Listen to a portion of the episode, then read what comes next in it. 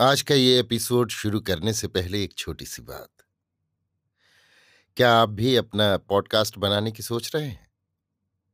तो anchor try कीजिए। ये पॉडकास्ट बनाने का सबसे आसान तरीका है। नंबर एक, ये फ्री है। नंबर दो, इसमें कई सारे ऐसे टूल्स हैं जो आपको अपने फ़ोन और कंप्यूटर पर रिकॉर्ड और एडिट करने की फैसिलिटी देते हैं। नंबर तीन आप अपने पॉडकास्ट को डिस्ट्रीब्यूट भी कर सकते हैं, जिससे इसे स्पॉटिफाई और दूसरे प्लेटफॉर्म पर सुना जा सके। तो डाउनलोड कीजिए फ्री एंकर ऐप या विज़िट कीजिए एंकर डॉट एफ़ पर अपना पॉडकास्ट स्टार्ट करने के लिए। ये तो थी एक छोटी सी जानकारी, और अब शुरू करते हैं एपिसोड का सिलसिला। तो आज के एपिसोड में लीजिए सुनिए। रविन्द्रनाथ टैगोर के लिखे उपन्यास, गोरा के नौवें भाग को मेरी, यानी समीर गोस्वामी की आवाज़ में। ऊपर बरामदे में टेबल पर सफ़ेद कपड़ा बिछा हुआ था। टेबल के चारों ओर कुर्सियाँ रखी थी। रेलिंग के बाहर कार्निस के ऊपर छोटे छोटे ढब्बों में पाम और अन्य फूलों के पेड़ थे। बरामदे के ऊपर से रास्ते के किनारे के मौलसिरी और कृष्णचूड़ा वृक्षों की पवित्र स्नग्धता दिखाई पड़ती थी। सूर्य उस समय भी अस्त नहीं हुए थे। पश्चिम आकाश से फीकी धूप सीधी होकर बरामदे के एक किनारे में आ पड़ी थी। उस समय छत पर कोई नहीं था। दम भर बाद ही सतीश एक सफ़ेद और काले रंग के छोटे कुत्ते को लेकर उपस्थित हुआ। उस कुत्ते का नाम था टैनी। टैनी में जितनी और जितने प्रकार की विद्या थी, सो सब सतीश ने विनय को दिखा दी। कुत्ते ने एक पैर उठाकर सलाम किया, फिर दो पैर से खड़ा होकर नाचने लगा।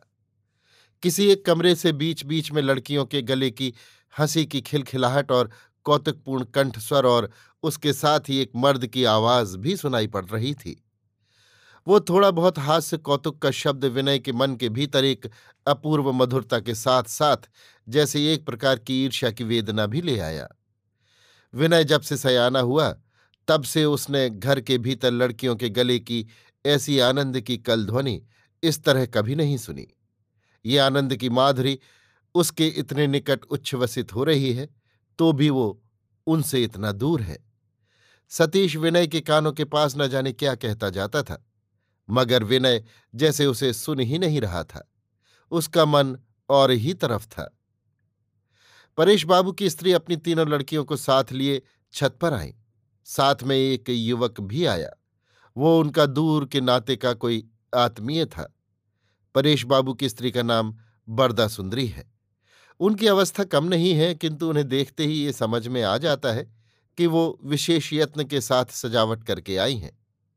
अधिक अवस्था देहात की औरतों की तरह बिताकर, एकदम एक समय से वो एक नए जमाने के साथ चलने के लिए व्यस्त हो पड़ी हैं। इसी कारण उनकी रेशमी साड़ी जरा अधिक खसखसाती है और ऊँची एड़ी का जूता खूब खटखट बोलता है। पृथ्वी में कौन चीज़ ब्रह्म है और कौन अब्रह्म है? इसी के भेद को लेकर वो सदा अत्यंत चौकन्नी रहती हैं। इसी कारण से तो उन्होंने राधा रानी के नाम को बदलकर सुचरिता रख दिया है। उनकी बड़ी लड़की का नाम लावण्य है। वो खूब मोटी, ताजी और हंसमुख है। लोगों से बातचीत अधिक करना पसंद करती है। उसका चेहरा गोल, दोनों आँखें बड़ी और रंग उज्ज्वल, श्याम है। साज सिंगार के बारे में वो स्वभाव से ही कुछ ढीली ढाली है, लेकिन इस मामले में उसे अपनी माँ की आज्ञा मानकर चलना होता है। ऊँची एड़ी का जूता पहनने में उसे सुविधा नहीं मालूम होती, तब भी पहनना ही पड़ता है। तीसरे पहर सिंगार करने के समय माँ अपने हाथ से उसके मुँह में पाउडर और गालों में रंग लगा देती है। वो जरा मोटी है, इसलिए बरदा सुंदरी, उसका सलू का ऐसा कसा बनवाती है कि लावण ने जब पहन ओढ़कर बाहर निकलती है, तब जान पड़ता है जैसे उसे पाट के बोरे की तरह कल में दबाकर कसकर बाँध दिया गया है। मंझली लड़की का नाम ललिता है।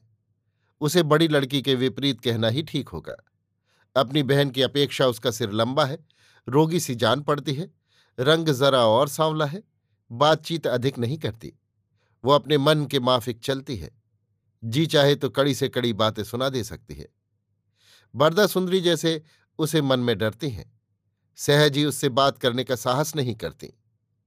छोटी लड़की का नाम लीला है। उसकी अवस्था दस साल की लगभग होगी। वो दौड़ धूप और उपद्रव करने में खूब तेज है। सतीश के साथ धक्की धक्का और सदा मारपीट किया करती है। बरदा सुंदरी के आते ही विनय उठकर खड़ा हो गया और फिर उसने झुककर उन्हें प्रणाम किया। परेश बाबू ने कहा, इन्हीं के घर में उस दिन हम लोग बरदा सुंदरी ने कहा, ओह आपने बड़ा उपकार किया। आपको मैं हृदय से अनेक धन्यवाद देती हूँ। ये सुनकर विनय इतना संकुचित हो गया कि ठीक तौर से उत्तर भी न दे सका। लड़कियों के साथ जो युवक आया था, उसके साथ भी विनय का परिचय हो गया। उसका नाम था सुधीर। वो कॉलेज में बीए क्लास में पढ़ता है। उसका चेहरा देखने में सुंदर और प्यारा मालूम होता था। रंग गोरा था। आँखों में सुनहरी कमानी का चश्मा था। स्वभाव अत्यंत चंचल था। वो घड़ी भर भी स्थिर बैठना नहीं चाहता। कुछ न कुछ करने के लिए व्यग्र रहता है।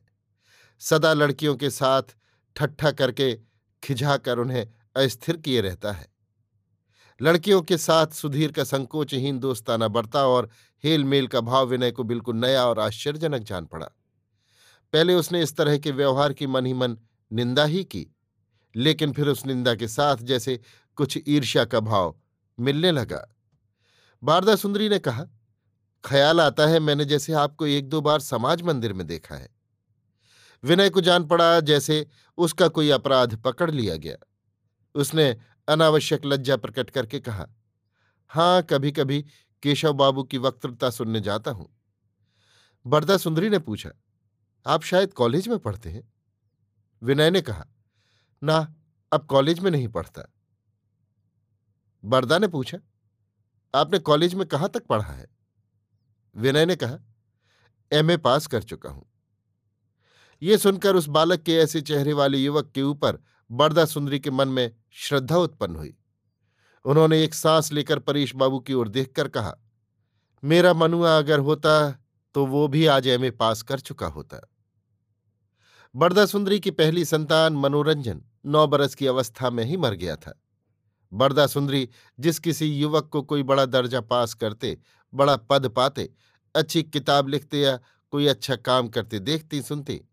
तो उन्हें उसी समय ये जान पड़ता कि उसका मनुआ अगर जीता होता तो वो भी ठीक यही सब कर चुका होता। खैर, जब वो नहीं है, तब इस समय जन समाज में अपनी तीनों लड़कियों के गुणों का प्रचार करना ही बरदा सुंदरी का एक विशेष कर्तव्य हो उठा था। बरदा ने विनय को विशेष रूप से ये बात बताई कि उनकी लड़कियाँ खूब पढ़ती लिखती हैं और बहुत ही तेज हैं। विनय से ये भी छिपा नहीं रहा कि मैम ने लड़कियों की बुद्धि, गुण और निपुणता के बारे में कब क्या कहा था। ये भी विनय ने सुना कि जब गर्ल्स स्कूल में इनाम देने के मौके पर लेफ्टिनेंट गवर्नर और उनकी लेडी आई थी, तब उन्हें हार पहनाने के लिए स्कूल की सब लड़कियों में लावण्य ही खास करके चुनी गई थी। अंत में बरदा ने लावण्य से कहा, जिस सिलाई के काम के लिए तुमने इनाम पाया था, वो ले तो आओ बेटी। एक रेशम की कामदार तोते की मूर्ति, इस घर के परिचित आत्मीय बंधुओं के निकट विशेष विख्यात हो उठी थी। बहुत दिन हुए जब लावण्य ने मेम की सहायता से वो अद्भुत वस्तु बनाई थी। इस रचना में लावण्य का अपना कुछ विशेष हाथ तो नहीं था, किंतु जिससे नई नई पहचान होती थी उसी को ये नुमाइशी तोता अवश्य दिखाया जाता था। ये एक निश्चित बात हो गई थी। उस तोते की रचना में जो कारीगरी दिखाई गई थी, उसके लिए जिस समय विनय के नेत्र विस्मय से देख रहे थे, ठीक उसी समय नौकर ने आकर एक चिट्ठी परेश बाबू के हाथ में दे दी। चिट्ठी पढ़कर परेश बाबू प्रफुल्ल हो उठे। बोले, बाबू को ऊपर ले आओ। बरदा ने पूछा, कौन है? परेश बाबू ने कहा, मेरे बचपन के मित्र कृष्ण दयाल ने अपने लड़के को हम लोगों के साथ परिचित कराने के लिए भेजा है। एकाएक विनय का हृदय उछल पड़ा और उसका मुख विवर्ण हो गया, किंतु उसके बाद ही वो मुट्ठी बांधकर खूब जी कड़ा करके बैठ गया, जैसे वो किसी प्रतिकूल पक्ष के विरुद्ध अपने को दृढ़ रखने के लिए तैयार हो उठा। गोरा इस परिवार के लोगों को अश्रद्धा के साथ देखेगा और अश्रद्धा ही के साथ उनका विचार करेगा। इस ख्याल ने जैसे पहले ही से विनय को कुछ उत्तेजित कर दिया। अभी आप सुन रहे थे रविन्द्रनाथ टैगोर के लिखे उपन्यास, गोरा के नौवें भाग को मेरी यानी समीर गोस्वामी की आवाज़ में।